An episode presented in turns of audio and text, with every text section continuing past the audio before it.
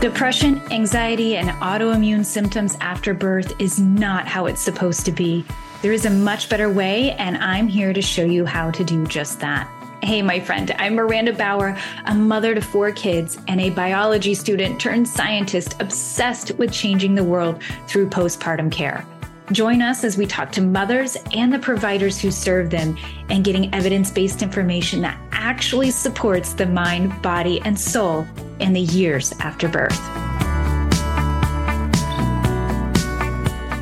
Hello, hello, my friends. Welcome to the Postpartum University podcast. Maranda Bauer here, and we are going to dive in the topic of postpartum after cesarean. So let's be real for a minute. Postpartum can be a really challenging experience, especially without support, which is how most of our world enters postpartum anyway. It's a time of rapid change physically, mentally, emotionally, hormonally, the list goes on. And there isn't a lot of time to integrate that birth experience or rest and recover, especially without support, because you have a baby to care for 24 7. So we all know it certainly isn't a walk in the park. But then add to that recovering from a cesarean birth, which is considered major abdominal surgery and one of the most riskiest surgeries next to bowel and organ removal. Sometimes it is absolutely necessary, and most of the time it isn't. I know that might be triggering, and I'll explain that in a moment. I really want to have this conversation because one, it's April, which means it's Cesarean Awareness Month. And two, if you've had a cesarean or maybe you are supporting someone who has, you need some specific longer term care support. And I want to give that to you today. Before I dive in, I want to expressively share that those who've had a cesarean, you are my absolute heroes. I firmly believe that this is one of the most difficult things to have to go through, especially if it wasn't planned. You should be pampered, loved, massaged, nourished, all the things for everything you've been through. I know for my first birth, it was a home birth but it was a home birth because I was terrified of hospitals and especially of a cesarean. And that is not the best reason for a home birth. I don't advocate doing that specifically for those reasons. But I do think it's important to share that because I have a very high level of respect for those who've been down this road. So I want to share some facts about a cesarean. It is one of the most common surgeries in the US with 32% rate. Globally, the rate is around 23%. And in many cases, there are times where it's absolutely necessary. Uh, for placenta previa, maybe baby is in transverse position, or baby or mama are losing vital oxygen or or something along those lines making it an absolute necessity in the moment or even uh, to have it scheduled but what we know is over half of those cesareans performed could have been prevented and even more could be prevented with proper provider education. For example, breech births or multiple births are usually immediate cesareans, not because they pose a significant risk. They, they have a small risk, but definitely not a significant risk. But medical providers are no longer trained on how to support a mother in a breech or multiple birth scenario. It's literally out of their scope of practice. And also fetal heart rate monitors, for example. There was a study done that showed that not a single nurse or doctor interpreted those machines the same way, meaning what one provider may say is a problem, another would disagree. So much so that even those in the study who agreed that there was a problem happening and something needed to be done didn't even agree as in the same for the same reasons they literally had different reasons. They interpreted the information differently and said that there was a different reason for an emergency or an unnecessary cesarean. So very, very interesting there. An estimated three to 5% of cesareans are actual emergency situations. Meaning that a mother is wheeled into the surgery within minutes and usually not in a position to agree to the surgery in the first place. If it takes you 30 plus minutes to be wheeled to your cesarean, it is not a true emergency in which lives are at stake. This is probably one of the most difficult facts to digest. And if you are feeling a bit triggered by this, I totally get it because that's not what's often stated in the birth room under those really sensitive moments of labor. Oftentimes, our very position, being on our backs or having a medical induction or being in the hospital too soon and having a longer labor, all of those plus more in terms of interventions often snowball into needing a cesarean section in the first place. And so there are several components to this. We call that the snowball effect when you're talking childbirth education lingo. Back from my childbirth education days, there are so many factors involved in this. Uh, according to the International Cesarean Awareness Network, also known as ICAN, I quote them specifically. They said preventable cesareans may be responsible for up to 20,000 major surgical complications a year, including sepsis, hemorrhage, and organ injury. And we know, statistically speaking, that the United States rates has some of the lowest rates for maternal death and this is one of those areas where we're failing significantly, especially in terms of the cesarean. Uh, as a matter of fact, chronic post surgical pain affects 11% of women one year later. Okay. So 11% of women one year later have chronic post surgical pain. 10% of those women will have severe pain. They label their pain as severe. We're not talking about this. And it needs to be said. When a cesarean happens, we know that there's increased pain. With increased pain, we have less rates of breastfeeding success. We have higher depression and anxiety rates. There's bonding issues. There's substance abuse issues. And for baby, a cesarean greatly impacts their short and long term health with issues around breathing, jaundice, skin issues, and later more risk to asthma and allergies and obesity and immune, autoimmune conditions, particularly mental health concerns. The list goes on. It's really interesting when I was doing some research specifically for this particular podcast episode. I found so many articles talking about what happens to our babies who've had a cesarean section who or who have been uh, born via cesarean.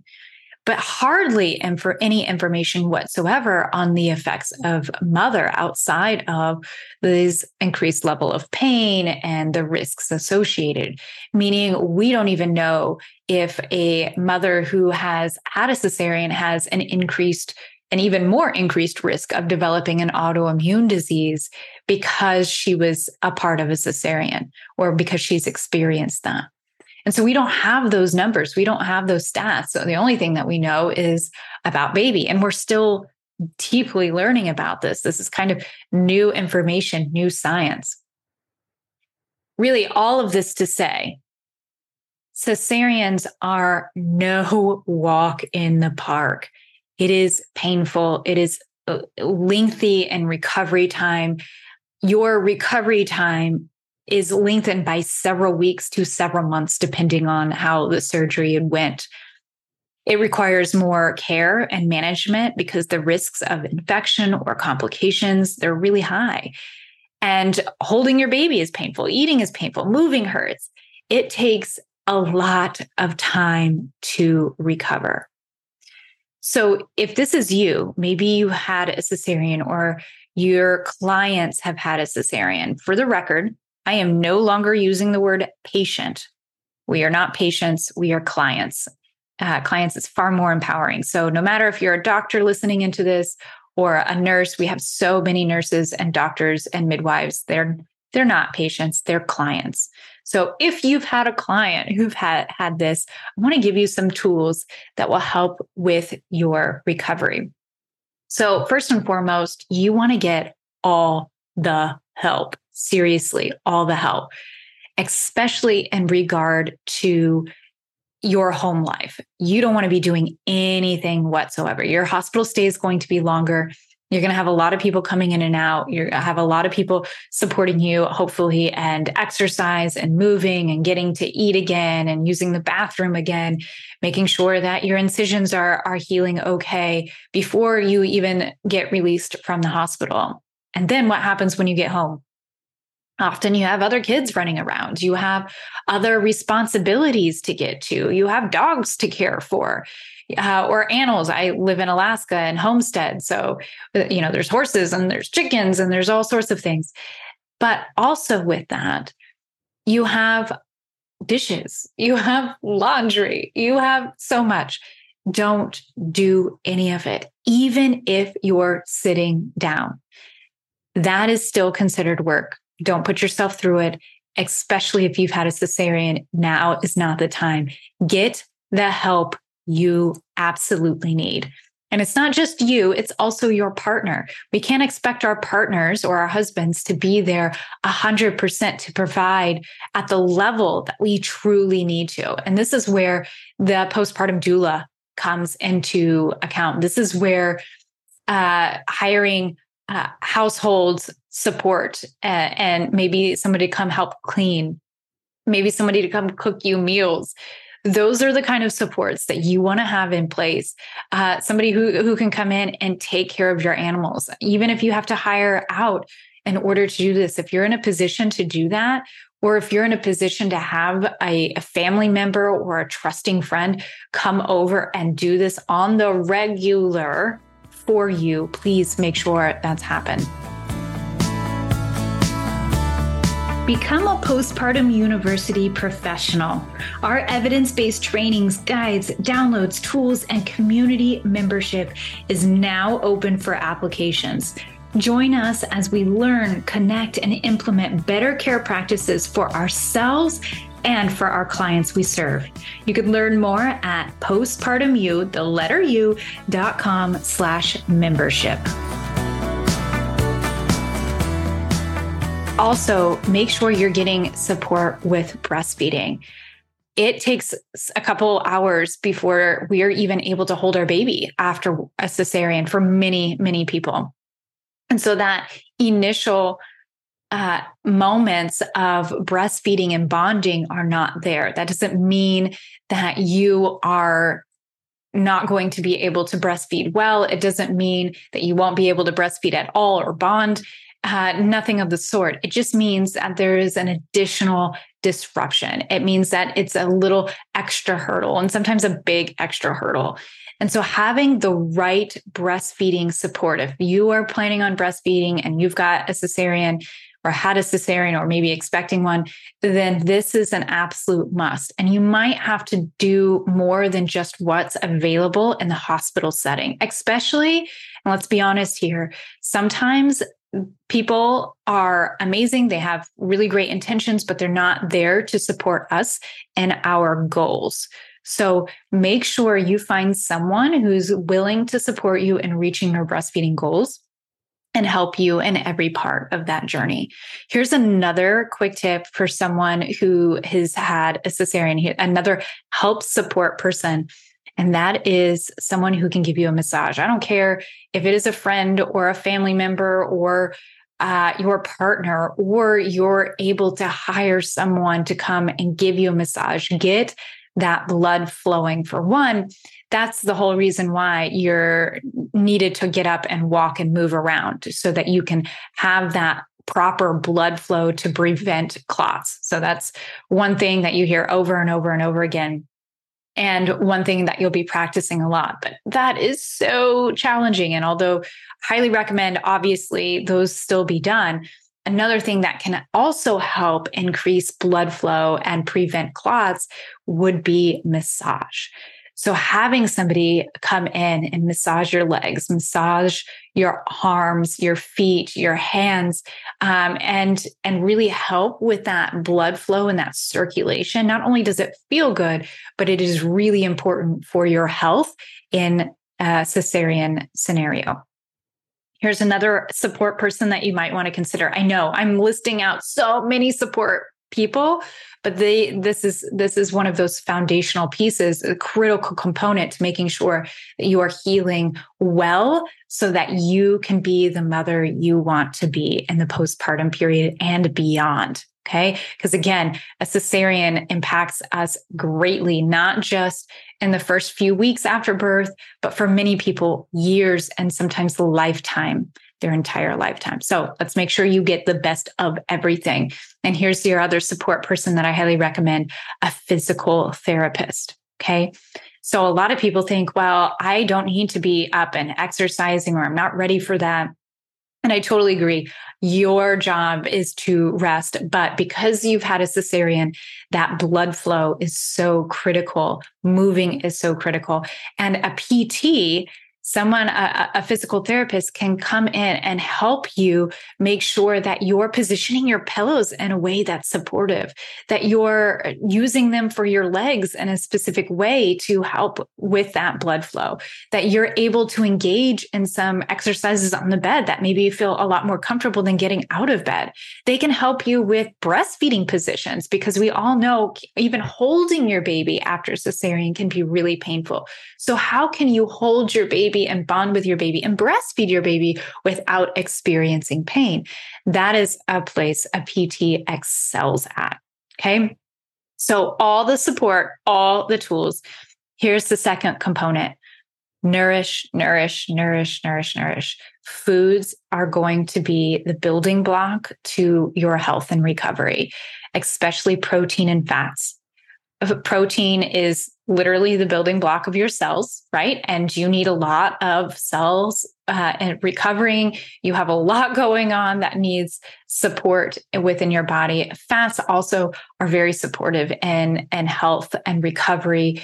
Uh, also, uh, blood flow, oxygenation of your, your cellular structures, all of that is nutrition related. And I won't get into that because I will spend hours talking and I have tons of podcasts related to the power of nutrition and healing our bodies. But make sure that you're getting nutrient dense foods that are very easy to digest soups, stews, broths, uh, high fat, high protein, help you with hormone balance, recovering, tissue repair, all of those things. Okay make sure you're getting everything and that you're you're eating well that you're eating often. Sometimes uh, you might want a meal at 3 a.m in the morning because you're famished. Honor that. Give yourself that. Uh, and this is where a lot of uh, prepping in advance happens.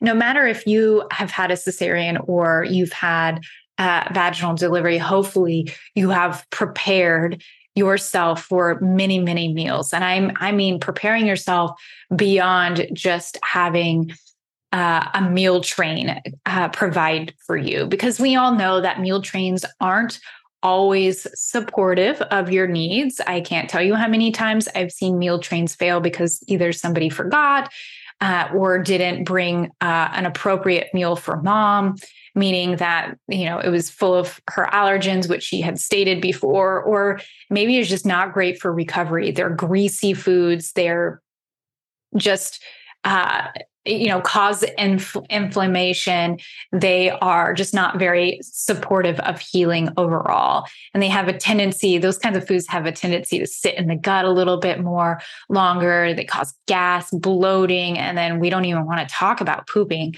especially after having given birth. So make sure you're getting the right foods and that you're eating often okay? Third component lots of extra rest. And it is not for just six weeks. I am talking to eight to 12 weeks that you need to be making sure that you are resting, resting, resting. And this does often require a lot of support because you do have a baby who's getting up, who needs you, who needs mama and um, the warmth of your skin and your breast milk and to be changed. Uh, there's a lot of infant development that is happening that we want those those babies waking up often in the middle of the night. But we also need to make sure that we are getting plenty of rest and recovery. It it boggles my mind sometimes that we can tell a person who's just undergone a significant surgery right? I had uh, a client recently undergo a hysterectomy, and they were told that they need to be out for a minimum of eight weeks. Do not work. You need to rest. You need to recover. Uh, I know somebody recently who had surgery on their leg. Their doctor told them the exact same thing, right? You have to rest. You have to sleep. Uh, you know, anytime somebody goes through a surgery, especially a major abdominal surgery, the way you eat is incredibly important. Uh, again those those meals that are easy to digest but also also making sure that you're resting enough so that your body can you know send out all of those repair cells and make sure that you are uh, indeed recovering. A lot of that recovery happens during sleep. And so you're going to need a lot of it and upwards of 10 to 14 hours of sleep, solid sleep in a 24 hour period of time. That's what you can expect. That is normal. And so make sure that you're giving your body that opportunity to do uh, and the best of of your ability hire out if you need to if you have that make sure you you have someone something there to support you and making sure that you're getting that rest again it doesn't have to be in that eight hour stretch of, of time at night, right? We might not get eight hours of solid sleep at night. Uh, it might happen two hours here, an hour and a half here, 45 minutes there, but at, at minimum, uh, you know, aim to 10 to 14 hours, depending on your particular needs. I know it sounds impossible, but I will tell you it is, especially if you make it a priority. Here's number four give yourself time to process.